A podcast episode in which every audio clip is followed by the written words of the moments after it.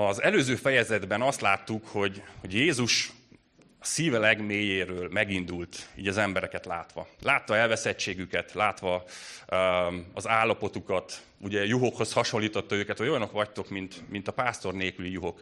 És ezt, ezt így tényleg teljes őszinteséggel és ilyen szomorúsággal mondta, mert látta az elveszettségünket, és, és látta azt, hogy ő szeretne minket összegyűjteni, szeretne minket um, vezetni, gondoskodni rólunk, és megvédeni minket. És azt mondta, hogy lássátok, amit én, érezzetek úgy, ahogy én, és, és álltok be ebbe a munkába. Ugye így fejeződött be az előző fejezet, hogy gyertek, mert a munka sok, és szükségünk van emberekre, szükségünk van, hogy ez a munka folyjon, lelkeket kell menteni, az aratnivaló sok, és sürgősen munkásokra van szükség. Tehát a múlt héten feladtuk az álláshirdetést. Ugye ez volt az előző heti tanításnak a címe, hogy álláshirdetés, arató munkások kerestetnek. És most pedig azt a címet adtam neki, hogy munkaköri kockázatok. Jó, hogy ez miért, miért is történt. Ugye ha, ha már fel, feladtuk az álláshirdetést, akkor most kibontjuk, hogy mi is lesz a feladat, sőt ezen túl megyünk, megnézzük azt, hogy ennek bizony lesznek árnyoldala is. Na szóval, ugye az álláshirdetések, mindenki találkozott már álláshirdetéssel, gondolom én, aki, aki jelenleg is álláskeres, vagy valamikor az életében álláskeresett. Látjuk, hogy hogy néznek ki ezek az álláshirdetések. Mi az, amit, amit így el, elő, elé, vagy előre vesznek, és így első blikre meglátunk, ugye alapvetően a munkakörre járó előnyöket. Az, hogy milyen versenyképes jutatási csomagokat kínálnak, hogy milyen fiatalos és, és ösztökélő a környezet, egy motiváló a környezet, van előrelépési lehetőség, fiatalos a csapat, stb. Tehát, hogy ezeket a pozitívumokat veszik előre, és ezeket tálalják nekünk. Viszont kevés helyen tolják így az arcunkba direkt, hogy hát viszont ezek a kockázatok. Tehát ezekre készül, ilyen veszélyekre, ilyen bármiféle nehézségre. Tehát, hogy ezeket nem annyira gyakran teszik elénk. És most lehet, hogy munkavédelmi szakemberek így felszisszennek, hogy ha ácsi, tehát hogy azért ezt kéne csinálni. Tehát van olyan, hogy munkaköri kockázat becslés, tehát létezik egy ilyen, ilyen fogalom, de mégsem ez az, amivel így elsőre találkozunk. Jézus azonban azt majd látni fogjuk, hogy, hogy nem kertel, hanem már az elején, így őszintén elmondja és felhívja a tanítványai figyelmét, hogy bizony, ez nem lesz egy könnyű menet. Jó, tehát Jézus totál őszinte, és ezt így, ezt így kommunikálja is. Na és amint kimondta, hogy munkásokra van szükség, azt látjuk, hogy, hogy Jézus egy jó vezetőhöz méltóan nem csak beszél róla, nem csak papol, nem csak így az elméleti síkon mondja, hogy hát igen, kéne, és hogy hm, jó lenne valamit, hanem egyszerűen beleáll. Tehát iszonyatosan gyorsan a, a, a, a szükségre reagál, és egyből a gyakorlatba is ülteti azt, amiről eddig beszélt. És az Jézusban nekem nagyon tetszik, hogy amiről beszél, az egyből megjelenik. Megjelenik a cselekedetekben is, megjelenik a gyakorlatban is. És gyertek, indítsuk is el a tizedik fejezet első versétől, ezt így olvassuk, hogy magához hívta tizenkét tanítványát, és hatalmat adott nekik a tisztátalan lelkek felett, hogy kiűzzék azokat, és gyógyítsanak mindenféle betegséget és erőtlenséget. Amit szeretném, hogy észrevegyünk, ugye a kilencedik fejezetnek az utolsó verse, sőt az egész kilencedik fejezet, eh, aminek egy szerves része, ez a tizedik, eh, tizedik rész, itt, itt ezek, ezek tartanak valahol, van egy dinamika ebben a, ebben a cselekményben, van egy dinamika abban, hogy mi történik, és milyen indulatokat vált ki Jézusnak a, a, az irányunk mutatkozó aggodalma, a szeretete. És látunk egy, látunk egy dinamikát, hogy az igeversenek tartanak valahova. Hogy először ugye megszánt minket, megszánta az embereket. Azt olvastuk, hogy legbensőbb lényében megindult Jézus. Utána azt mondta, hogy kérjétek és imádkozzatok, hogy legyenek munkások, akik beállnak ebbe a, ebbe a folyamatba. Utána megszólította őket, és elhívta őket, már a tanítványokat és a munkásokat, és ezután az történik, hogy felkészíti őket, és kiküldi. Tehát, hogy van, e, van ebbe egy dinamika, van egy ilyen, ilyen folyamatosság, egy egymásra épültség. Tartanak valahova ezek, a, ezek az igeversek. És ebben azt látom meg, hogy, hogy ez valóban egy folyamat. Ahogy Isten minket, minket így elhív, ahogy minket felkészít egy folyamatra, és utána kiküld. Jó, de, de ebbe, ebbe szeretném, hogy, hogy megértenénk azt, hogy ez ma is így működik, és hogy ez, ez egy olyan, olyan folyamat, ami szervesen így épül fel. Nem szabad átugrani különböző lépéseket. Nem az, hogy elhív, aztán ki is küld, és te nem tudod, hogy mit kell csinálni, nem vagy rá felhatalmazva, hanem ezek a folyamatok, ezek megvalósulnak. Jézus elhívott, felhatalmazott, és kiküldött, és szolgálatba állított. Tehát Jézus ezt a 12 tanítványt is nem csak elhívta, hanem felkészítette őket, hatalmat adott nekik, hogy megtegyék, amire elhívta őket. És ez ugyanaz az elvérvényes ma is, hogy akit Isten elhív, az fel is készíti. És az azért, azért egy biztonságot ad, egy nyugalmat ad, hogy, hogy, hogy, hogy ő, az, aki, ő az, aki ezt megteszi bennem. És lehet, hogy egyből még nem is lesz nyilvánvaló, vagy nem látjuk, nem érezzük azt a hatalmat, amit ad nekünk, de majd, amint beleállunk a feladatba, amint beleállunk a szolgálatba, akkor, akkor meg, megnyilvánul bennünk az a hatalom. És szerintem a tanítványok sem érezték egyből, hogy, hogy amit itt olvastunk, hogy felhatalmazta őket, hogy tegyék ezeket a csodákat. Szerintem nem érezték azt, hogy ilyen esbetű rajzolódott ki ott egyből a, a, a melkasukon, és micsoda szuper hatalom, és hogy megyünk és csináljuk. Nem, ez biztos, hogy nem érezték ezt így egyből, hanem majd, amikor beleléptek abba a szolgálatba, és tényleg imádkoztak emberekért, gyógyulásokért, akkor megtörténtek azok a csodák. Tehát Istennek ez a hatalma, ez, ez, ez így működik. És annyira bátorító volt, um, Ugye nekem nagyon, nagyon aktuális még ez a lelkipásztori szerep, és hogy ebbe, ebben beleálltam, és, és hogy erre a szolgálat útjára ráléptem. És ugye több beszélgetésen volt az elmúlt hónapokban, és német Jani pont ezt mondta annó, hogy, hogy hitből kell lépni. Tehát lehet, hogy nem érzem azt a hatalmat, nem érzem azt a képességet, nem érzem az alkalmasságot, de ha hitből lépünk, Isten akkor ott terem, és megadja, és ott lesz. Úgyhogy e- ebbe bátorítanálak titeket is, hogy hogyha valami feladatra éreztek elhívást, de nem érzitek az alkalmasságot, legyetek benne nyugodtak, és biztosak, hogy Isten föl fog erre készíteni, és megadja azt a, a hozzávaló hatalmat, erőt, vagy bármiféle muníciót, amire szükség lesz. De viszont nézzük meg, hogy ki is volt ez a csoda csapat, akit Jézus így kiküldött. A második verstől ezt olvassuk, a 12 apostol neve pedig ez.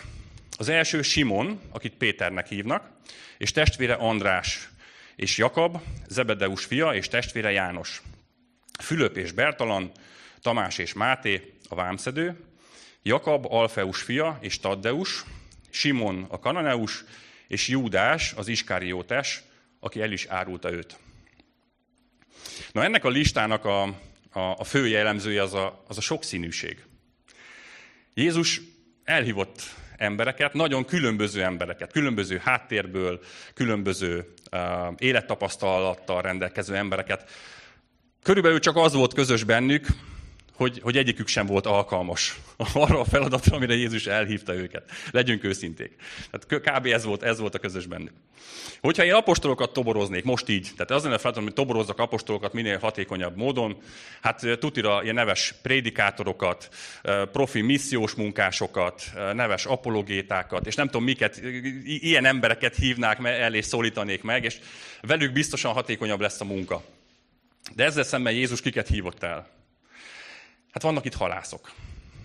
Hát szinte a, a, a szakmák legalja volt már abban a korban is, igazándiból nem egy, nem egy, nem egy top foglalkozás. Aztán volt közöttük vámszedő, aki viszont egyenesen közutálatnak örvendett. Jó, tehát, hogy ennyire, ennyire megbecsült emberek voltak ebben a, ebben a csapatban.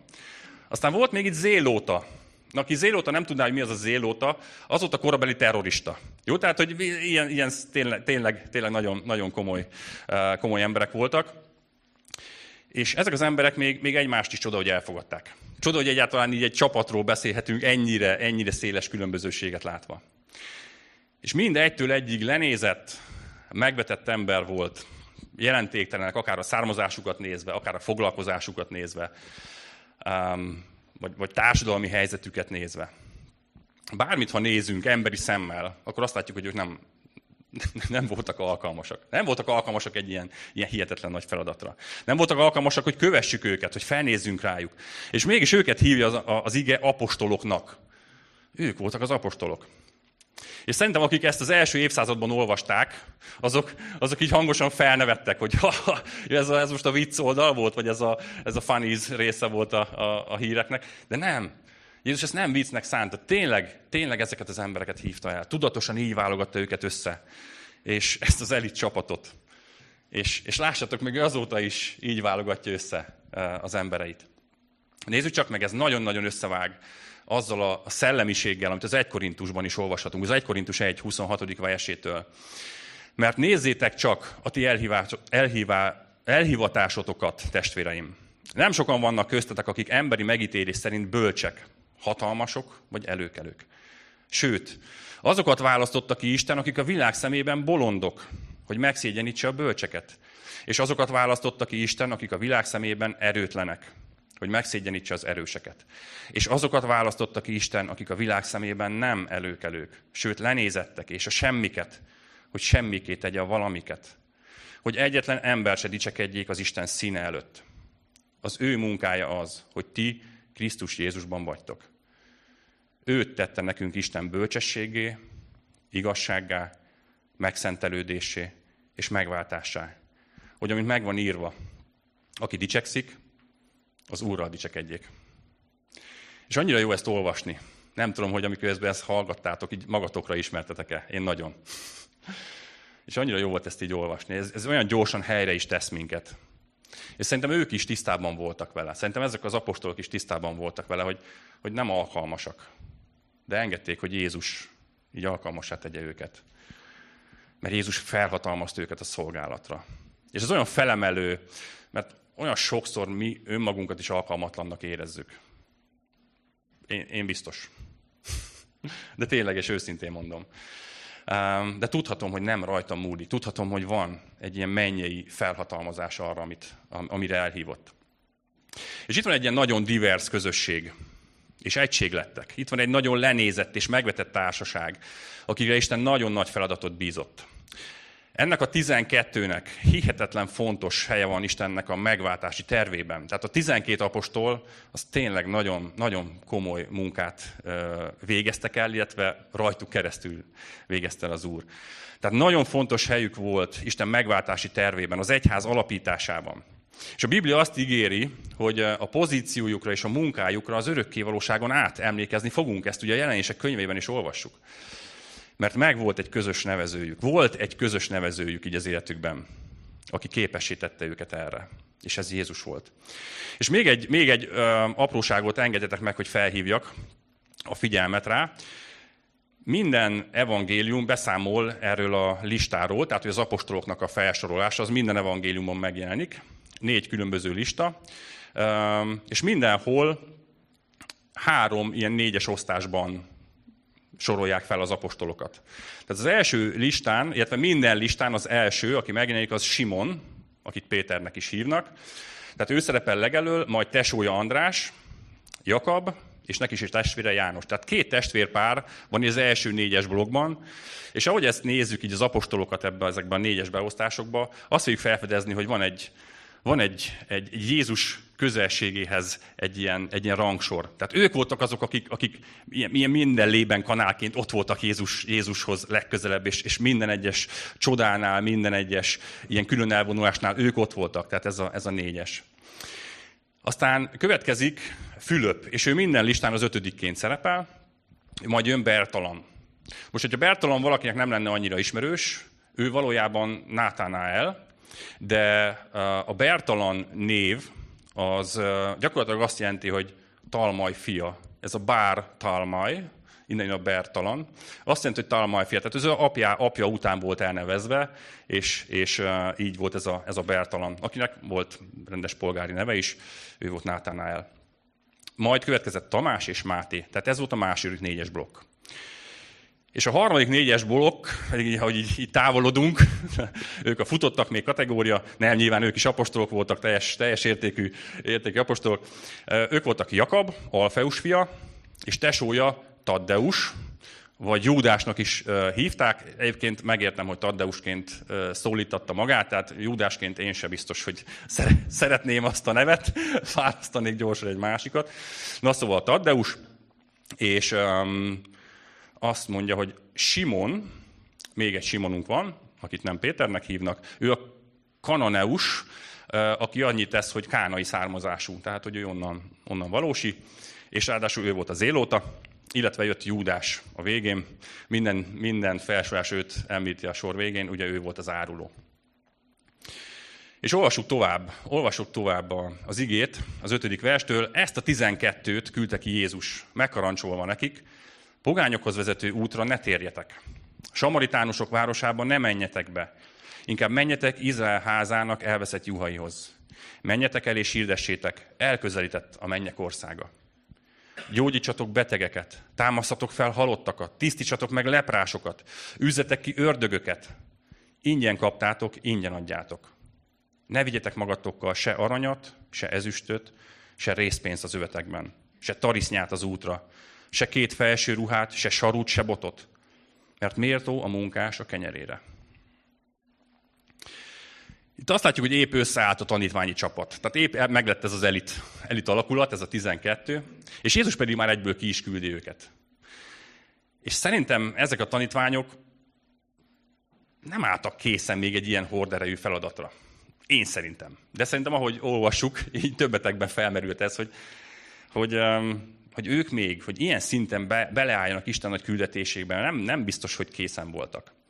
Nekem úgy tűnik, hogy ők félkészek voltak. Olyan sok hülyeséget csináltak, de tényleg folyamatosan vitatkoztak, azon, azon harcoltak, hogy, hogy na, ki a nagyobb, ki, ki, az, aki, ki az, aki előrébb van így a rangsorban.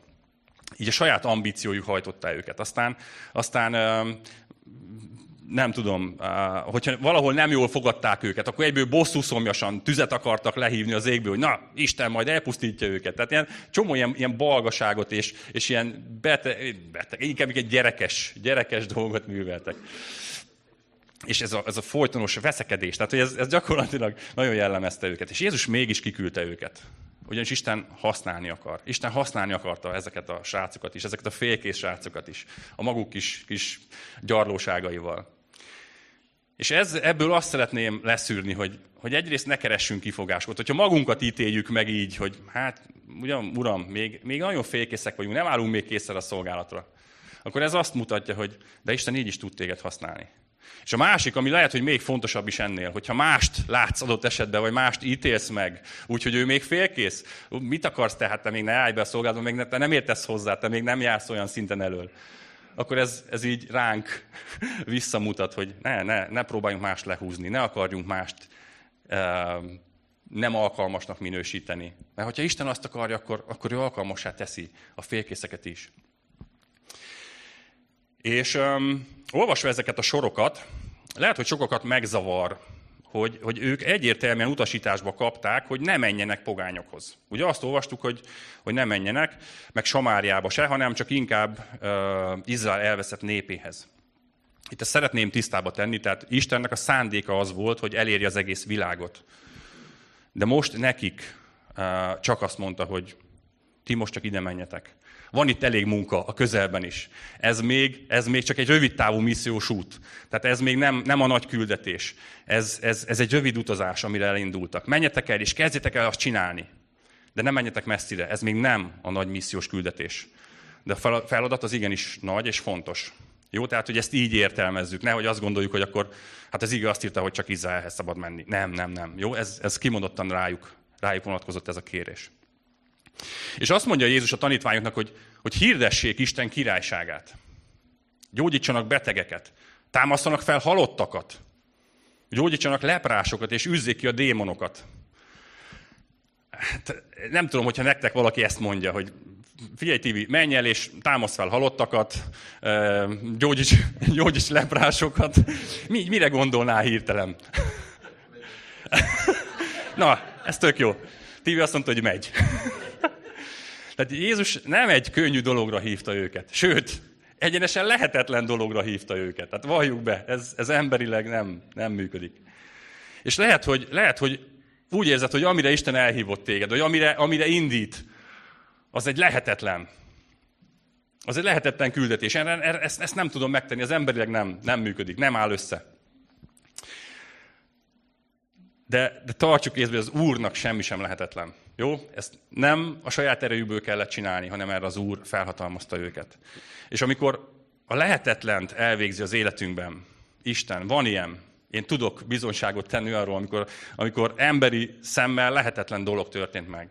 Hogyha ezt elvégzi az életedben, akkor biztos lehetsz benne, hogy ezt nem te csináltad. Egyedül az Isteni a dicsőség. Egyértelműen az övé. És még egy dologra szeretném felhívni a figyelmet hogy lássunk meg egy, egy hatalmas kontrasztot. Lássuk meg azt a kontrasztot, hogy a tanítványok hihetetlen mennyei hatalommal lettek felruházva, hihetetlen nagy mennyei hatalommal, ugyanakkor nulla földi hatalommal. Jó, tehát egy nagyon nagy kontraszt van itt. Hihetetlen mennyei hatalom, nulla földi hatalom. Se pénz, se tarisznya, se háromnapi hideg élelem, se váltásruha, se bot, se, semmi. Tehát semmit nem vihetnek magukkal. Emberileg abszolút semmit. És az apostolok ebben a küldetésben nagyon is hasonlítanak Jézushoz, aki elküldte őket. Ő is mennyei hatalmat képvisel, de egy olyan szegényes megjelenéssel, olyan, olyan gyenge külsőben, egy, egy olyan, olyan szinte szánalomra méltó körítésben és egy Istentől való teljes függésben. És erre hív minket, erre hív minket az Isten, hogy ugyanilyen módon álljunk bele.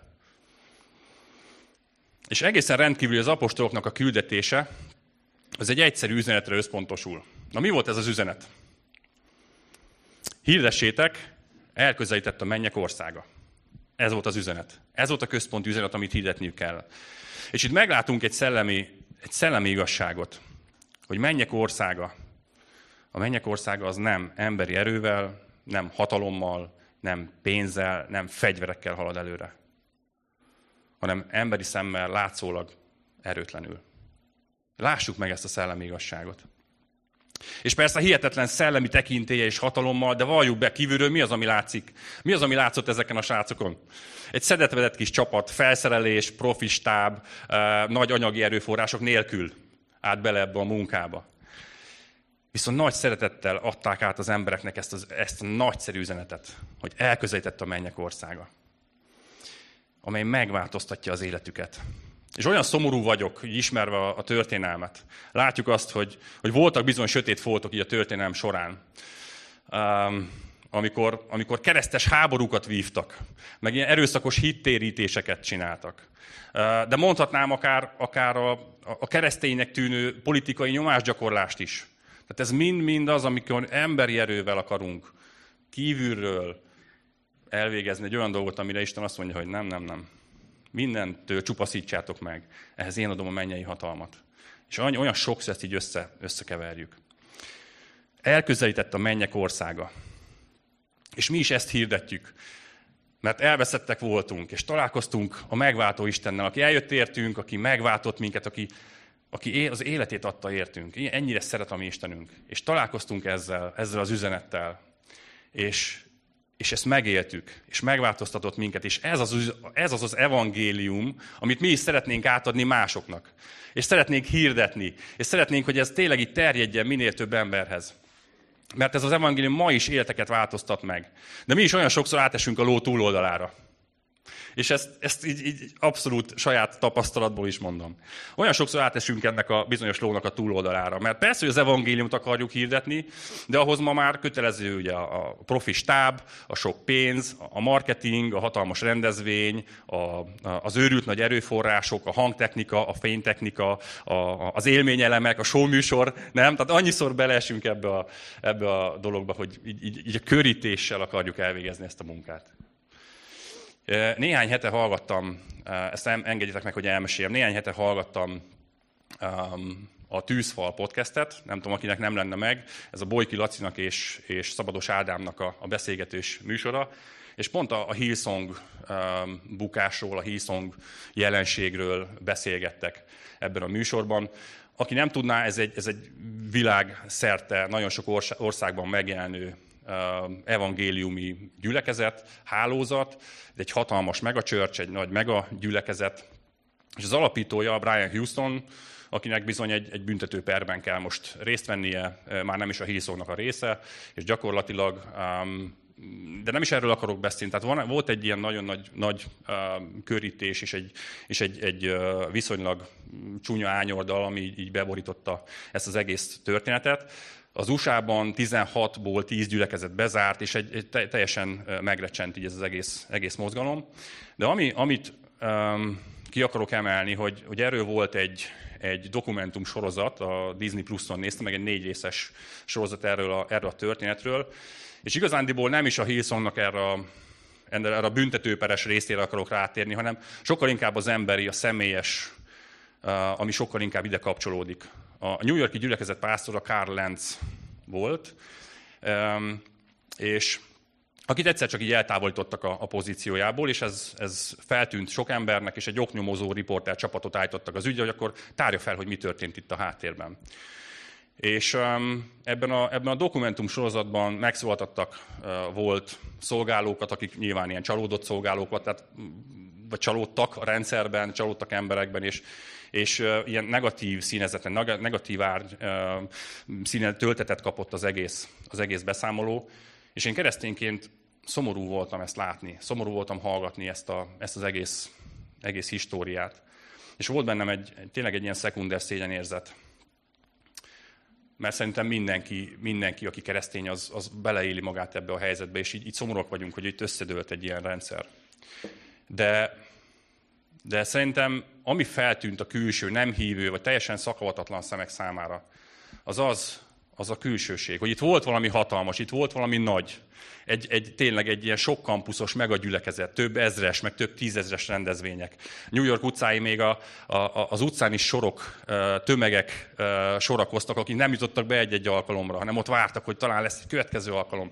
Tényleg egy hatalmas nagy showműsor, rengeteg pénzt, rengeteg energiát tettek bele celebeknek a, a sokasága hemzseget ezeken az alkalmakon, és már-már a, a pásztor is celebként viselkedett, és, és beszippantott ez a nagyvilági uh, élet, uh, a gazdagság, a, a, a nagylábon élés, és a végén bekövetkezett a bukás. De nem az evangélium bukott meg. Nem Isten üzenete bukott meg, hanem mindaz a külsőség, amit emberileg akartak hozzátenni. Mindaz a rendszer, amit emberileg próbáltak fenntartani, és, és külső, külsőleg emberi erővel működtetni. De Isten üzenete az tisztán és világosan szól.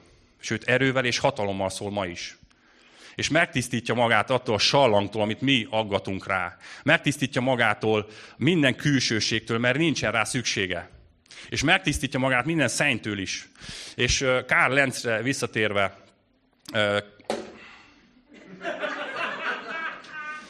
úgy érzem, hogy kicsit csökkentenem kell a testmagasságomat. Térdre és imár. Köszönöm szépen a segítséget. Ez egy jel. Igen, túl nagy, túl nagy vagyok. Alázatot, alázatot kell tanúsítanom. Na, visszatérve erre a sztorira, Karl Lenzről egyébként kiderült, hogy, hogy, hogy házasságtörő viszonyt folytatott, és, és, és végül is nem önként és bűnbánattal adta ezt elő, hanem, hanem lebukott ebben a, ebben a folyamatban. És, és ott volt a család, a három gyerek, a felesége, az egész gyülekezet, és, és, és így az egész, mint egy kártyavár összedőlt. De egyébként annyira tetszett ebben a, ebben a filmben, hogy, hogy ő vállalta, vállalta az interjút, és őszintén beszélt arról, hogy, hogy igen, emberként elbukott.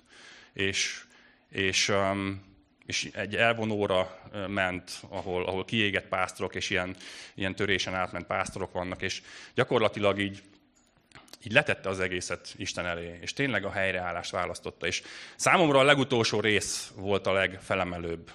Azt látva, hogy, mert addig csak hallottuk ezeket, a, ezeket az árnyoldalakat, a, a, a simliségeket, a bukásokat, és az egész, és gyakorlatilag már kezd az ember ilyen depressziós lenni a végére, és a negyedik rész az megadta ezt a, ezt a felemelkedést, vagy számomra nagyon, nagyon pozitív kicsengése lett.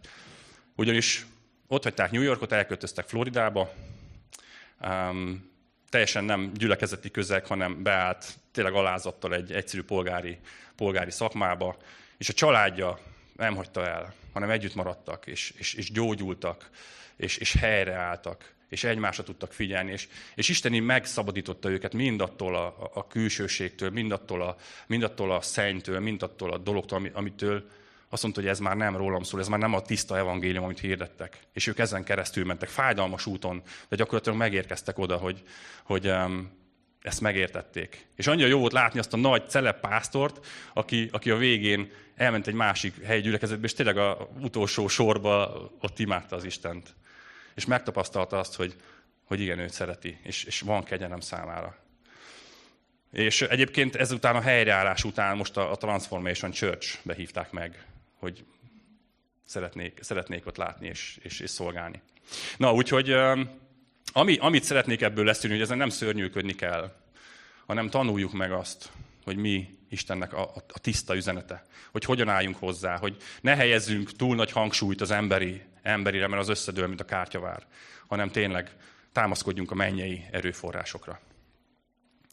Jó, és a 11. verst olvasom tovább. Ha pedig egy városba vagy faluba mentek be, tudjátok meg, hogy ki méltó erre, és maradjatok annál, míg csak tovább nem mentek. Amikor beléptek a házba, köszöntsétek a ház népét, és ha a ház népe méltó, szálljon rá békességetek. Ha pedig nem méltó, békességetek, térjen vissza rátok. Ha pedig valaki nem fogad be titeket, és nem hallgatja meg beszédeteket, menjetek ki abból a házból vagy városból, míg a port is verjétek le lábatokról. Bizony mondom nektek, könnyebb lesz Sodoma és Gomorra földjének az ítélet napján, mint annak a városnak. Hú, hát ezek ilyen felemelő, felemelő sorok. Um, amit én megláttam ebből, hogy mint az ő küldöttei, mint az ő munkájában eh, járó szolgálók, értékesek vagyunk, értékesek vagytok, és egy értéket képviseltek. Ezt láttam meg abból, hogy, hogy ez a méltóság itt háromszor hangzik el, hogy ki méltó, hogyha a ház népe méltó, aki pedig nem méltó. Így háromszor hangzik el ez a szó. Tehát ki a méltó? Ki az, aki méltó? Hát azok, akik, akik szeretettel és nyitott szívvel fogadják az Isten emberét és az üzenetét. És, és ők áldásra számíthatnak, mert megélik majd az Istennel való találkozást. Mert ez a jó hír megjelenik az életükbe, és elkezd munkálkodni, és, és, és, és megváltoztatja az életüket, mert találkoznak Istennel. Akik viszont nem, azok az emberek, vagy azok a városok, amelyek elutasítják őt, és megtagadták ezeket a tanítványokat, azok komoly ítéletre számíthatnak. De ez egyáltalán nem egy, nem egy ilyen kárőrvendő vagy bosszúálló indítatás. Tehát nem azért mondta ezeket a dörgedelmes szavakat, hanem, hanem ez egy szomorú és keserű következmény. Mert az üzenet az mindenkinek szól. Mindenkinek szól.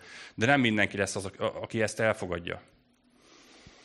És Jézus azt mondta nekik, hogy és ez szól nekünk is, hogy ha, ha bizonyságot teszel valakinek, tényleg így, így az evangéliumot megosztod, de nem fogadják el, akkor ne görcsölj rá, akkor, akkor menj tovább. Jézus azt mondta, hogy egyszerűen csak akkor álljatok tovább, akkor nem ő az, akinek ezt el kell mondanod, akkor menj és hozd meg másra, ne görcsölj rá. És a 16-os versben jön egy érdekes um, szakasz, sok-sok állattal. Íme én elküldelek titeket, mint juhokat a farkasok közé, Legyetek azért okosak, mint a kígyók, és szelidek, mint a galambok. Na és ezt bontsuk ki. Ez nagyon, nagyon izgalmas ez a, ez a néhány sor ezzel a, ezekkel az általános hasonlatokkal. Na először is, itt vannak ugye farkasok, meg juhok, és már a múltkor juhokat kiveséztük, tehát nem akarok abban nagyon belemenni. De annyit még is szerintem mindannyian tudunk, hogy általában nem, nem a juhok mennek a farkasokhoz, igaz, hanem ez fordítva szokott lenni. Tehát a, a, a farkasok szoktak oda settenkedni, ólálkodni, és akkor jó, ham-ham, bekapni egy-két birkát. De itt meg azt látjuk, hogy a, hogy a birka megy a farkashoz. Tehát ő, ő megy a pofonér. Uh, és rá, ráadás, Ráadásul itt nem, nem, ne ilyen sebezhetetlen szuperjuhokat képzeljétek el, meg ilyen felvértezett feketőves harci juhokat, hogy oda megy, és akkor tudjuk, mint valami mesébe, hogy lekaratézza a farkasokat. Nem. Szimpla, normál, mindenkit megjutott, normál, egyszerű házi juhokról van szó, sebezhető kis bárányokról. És ezek mennek el a farkasokhoz. Na ez mennyire bátorító. Na most szerintetek mi történik a birkákkal, hogyha elmegy a farkasok közé? Várom a tippeket. Vacsora. És ki fog vacsorázni? Nem, a, nem a birka. Így van. Így van. Megeszik. Megeszik. Abszolút. És most nem akarom ezt így részletezni, hogy, hogy, hogy fröcsög és fröccsen, és, és hogy ez, ez hogy nézhet ki. De hogy nem egy szép látvány, ahogy ez megtörténik. Na, ilyen érzés az evangéliumot hirdetni. Na, ez nagyon-nagyon ilyen feldobó és, és örömteli üzenet akar lenni, jó? De Jézus itt mit akar mondani? Azt, hogy a kereszténységet hittel terjesztik, és nem pedig erőszakkal. Ez az a szövegkörnyezet, amiben megjelenik ez a mondat, hogy úgy küldelek, mint, mint juhokat a farkasok közé. És ez micsoda kép a küldetésről. És Jézus ebben sem kér olyat, amit ő ne tett volna meg. Isten igaz báránya eljött a farkasok közé, és nem tüzet hozott le az égből, nem szétcsapott közöttük, nem megleckéztette őket, meg Móra se tanította őket, hanem hanem hagyta, hogy ezek a farkasok széttépjék. És nem titkolja Jézus, hogy a követői is ugyanazokkal a veszélyekkel néznek majd szembe, amikor hirdetik az evangéliumot. És ez egy, ez egy nagyon őszinte és egyenes dolog Jézustól, hogy ezt így, ezt így kimondja közvetlenül az elején. És emlékezzünk a korai egyház hihetetlen fejlődéséhez és, és terjedéséhez, hogy, hogy haladt előre, és hogy, és hogy házról házra emberek sorra tértek meg. De ne felejtsük el, hogy, a, hogy az elvetett magot azt mártiroknak a vére öntözte. És annyira érdekes, hogy, hogy a görögben egyébként az a szó, hogy tanúságot tesz, hogy hitet tesz, hogy megvallást tesz, bizonyságot tesz, az úgy hangzik, hogy mártűreó. Tehát innen ered a mártír szó. Jézus tanúi mártírok voltak, akik még, még a haláltól sem riadtak vissza. És ez, ez évszázadok során a keresztény misszió szintén uh, bizonyította ezt a valóságot. Ez Jézus képe a küldetésről. Tehát nem azt mondta, nem véletlenül mondta azt, hogy ti ilyen magasan szárnyaló sasok vagytok, akik néha lecsaptok az egerekre. Jó, tehát nem azt mondta, vagy hogy, vagy, hogy a szavannán portyázó oroszlánok vagytok az antilopok között. Jó, tehát ne, nem, ez nem egy ilyen nyelvbotlás volt Jézus részéről. Tényleg azt akartam, hogy mi juhok vagyunk, és megyünk a farkasok közé. Tehát Jézus tanújának lenni, róla tanúskodni, az egy, az egy, az egy rendkívül sebezhető állapot. Erre akar utalni ez az ige. És nem tudom, hogy érezted-e már így magad. Képzeljétek el egy ilyen kis, Peti, megvárom, kortizat meg így.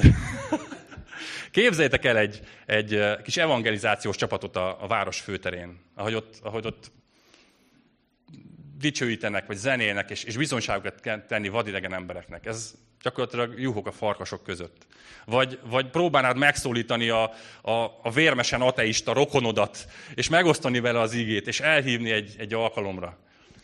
Juhok a farkasok között. Vagy, vagy nem tudom, egy új közösségbe kerülsz, iskolába, vagy munkahelyre, és, és, és fel kell vállalnod a hitedet, és, és Jézusról bizonyságot tenni. Ez is ugyanez a helyzet. Juhok a farkasok között. És ez minden missziónak a mintája.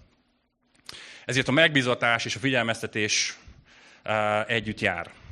Hogy az evangélium megosztása, most kapaszkodjatok, az súlyosan károsíthatja az egészségedet. Jó?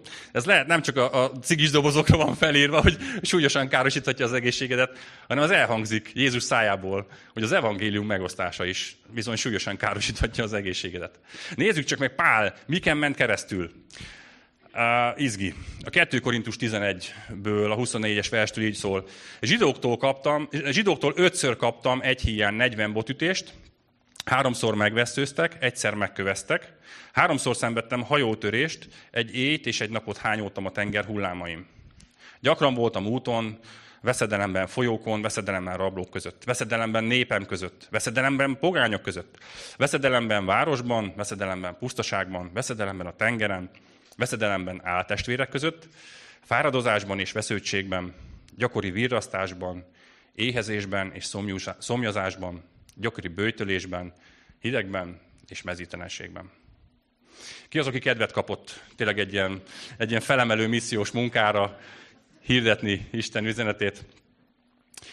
És ezt tényleg azt látjuk, hogy ez, ez, ez micsoda, micsoda egy lúzer élet. Mennyi szenvedés, mennyi veszteség és mennyire erőtlenség. De valójában, amit szeretném, hogy meglátnánk, hogy, hogy erő van ebben a gyengeségben. Igazában erő van ebben a gyengeségben. Mert ez csak emberi szemmel nézve gyengeség és vereség. De valójában győzelem. És mint, mint győzelem a jutalom ígéretét is hordozza.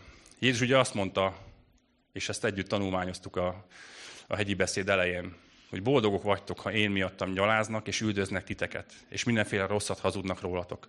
Örüljetek és újongjatok, mert jutalmatok bőséges a mennyben. Jézus ezt a leges legelején tisztázta, és, és fel akar minket ezzel így, így vidám, vidámítani, vidítani, és, és, a, és a, a mennyei jutalomra gondoljunk, hogy ez kárpotolni fog minket mindenért. De van folytatása is ennek a versnek. Ugye így szól az egész vers, hogy elküldelek titeket, mint juhokat a farkasok közé, legyetek azért okosak, mint a kígyók, és szelidek, mint a galambok. De úgy érzem, hogy Noé bárkája óta nem volt ennyi állat belezsúfolva egy ilyen rövid ige, igeversbe. Illetve van itt, van itt négy állat, és, és különböző jellemzőik. Ugye a juhoknak a gyengesége, a farkasoknak a, a vadsága, a kígyók bölcsessége, és a galamboknak az ártatlansága. Említettem, hogy, hogy az evangélium megosztása az, az súlyosan károsíthatja az egészségedet. Ezt, ezt pipa, ezt, már, ezt akkor megtudtuk. Ha viszont ennyire veszélyes vallást tenni az evangéliumról, akkor nézzük meg, hogy mit tanácsol Jézus. Azt mondja, hogy legyetek okosak, mint a kígyók, és ártatlanok, mint a galambok. Tehát ezeknek az állatoknak nagyon, nagyon fontos, jelképes jelentése van.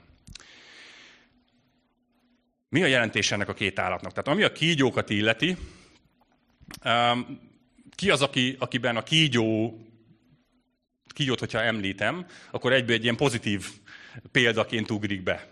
Ugye nem sokan. Tehát a, a kígyó az mindig, az egész Bibliában végig a, az ördögnek volt a jelképe. Már az édenkertben ugye megjelent, és ő volt, aki kísértett, és bűnbevitt, és stb. Tehát a kígyó az, az végig egy ilyen, egy ilyen negatív figura így a, így a Bibliában. Annak örülök, hogy még a disznónál is negatívabb, jó? Tehát, hogy itt azért, itt végre, végre valami állat, ami, ami tényleg az utolsó helyen szerepel. Na, tehát a kígyó, ez, ez az egyetlen hely a Bibliában, ahol pozitív pozitív példaként szerepel. Um, tehát az ördög jelképe szokott lenni. Viszont Jézus bemerítkezésénél ott megjelent a galamb. Ugye a Szentlélek um, galambként szállt le Jézusra.